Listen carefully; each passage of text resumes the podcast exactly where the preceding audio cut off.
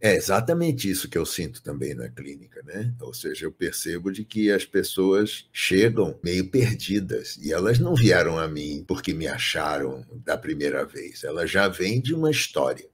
E essa história nem sempre é muito boa. E eu aqui eu não estou aqui culpando os terapeutas nem os, os psicólogos, nada disso. Quem sou eu? Eu estou apenas dizendo que às vezes o processo utilizado, ou a forma, ou a abordagem utilizada, não condiz com a melhor realidade que a gente hoje tem na mão e que o Tista colocou aí como sendo um processo de ponta. Isso é o, o que está sendo percebido pela maioria das pessoas que vem tendo sucessos nos tratamentos. E, portanto, esse é um processo que faz sentido.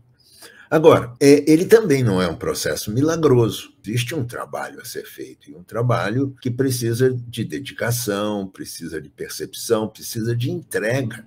Entrega à percepção da dor e da tristeza que todos nós carregamos conosco, em função dos nossos contatos paternos e maternos, em função dos nossos contatos nas escolas, com os nossos amiguinhos, que às vezes são maiores ou são mais agressivos. Tudo isso fez com que, de alguma forma, nós ficássemos com algumas impressões sobre o mundo, né, que o guia do Pethel chama de imagens, que foram baseadas em conceitos inadequados sobre a vida, que o guia chama de concepção errônea.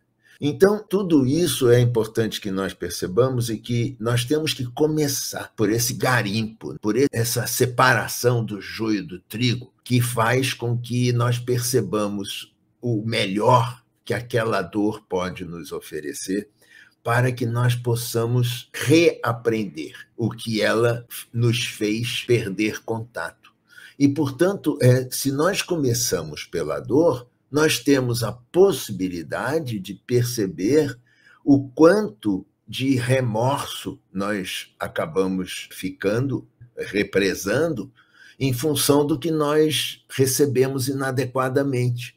Então, é como que se dissesse: ah, podia ser tudo diferente. Ah, mas por que, que não, os meus pais não foram diferentes? Por que, que eles não fizeram diferente?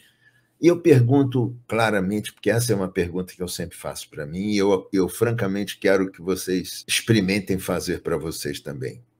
E se eu tivesse feito diferente? Porque eu também era um ser vivente e, portanto, uma parte da minha ignorância, né, no sentido mais puro dela, ou seja, eu não tinha conhecimento sobre a realidade. Portanto, dentro da minha ignorância dessa realidade, eu acabei tirando conclusões inadequadas. Eu sou culpado por isso? Claro que não. Os meus pais são culpados por terem me oferecido essas informações que acabaram fazendo com que eu percebesse esse aspecto, levasse isso como um aspecto inadequado sobre a vida? Teoricamente, não. Agora, todos nós somos culpados dessa possibilidade, essa possibilidade está inserida no nosso processo humano. E tudo nós temos que olhar para isso com essa, essa maneira mais interessante ao invés de ficar com raiva, eu posso, como inclusive foi a minha opção durante muitos anos, eu, eu era uma pessoa extremamente raivosa. Raivosa no sentido, não é agressiva, raivosa no sentido de chutar o balde, ou seja, de não engolir algumas coisas para ver que gosto tem. Então, tudo isso foi acontecendo e é importante que a gente possa olhar para esse movimento de raiva e perceber de que dentro dele existe muita coisa a ser aprendida, muita coisa a ser lamentada. E, portanto, é como se dissesse: ah, eu posso lamentar, eu posso chegar a esse lugar de lamentação e dizer: ah, poderia ter sido diferente. Ok, poderia ter sido diferente. Ficar na lamentação não vai me levar a muitas situações boas, mas eu posso dizer assim: ah, eu posso lamentar que naquele momento eu não pude fazer o que era mais correto, mas hoje eu posso procurar caminhos mais adequados. E, portanto, é nessa hora que, de alguma maneira, esse processo começa a fazer sentido para todos nós, né? Ou seja, todo mundo, eu, vocês, todos nós, ninguém escapa disso. Todos nós estamos olhando para o nosso processo de uma forma ainda incompleta.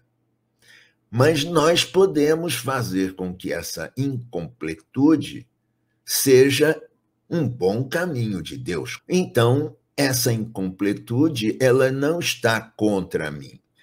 Os meus pais e os erros dos meus pais não estão contra mim. Poderia ter sido melhor, claro, mas não foi. E eles não estavam contra mim. Mas dentro da ignorância deles, eles facilitaram a chegada da minha ignorância. E, portanto, é como se nós fizéssemos um contrato, um contrato encarnatório, como bem fala a palestra 34 do Guia do Petro, os processos de encarnação, que, de alguma maneira, fizemos acordos em alguma existência, em alguma dimensão da existência, de que um ajudaria o outro a crescer. Que é crescer? A ir em direção ao que se pode chamar de luz, de iluminação.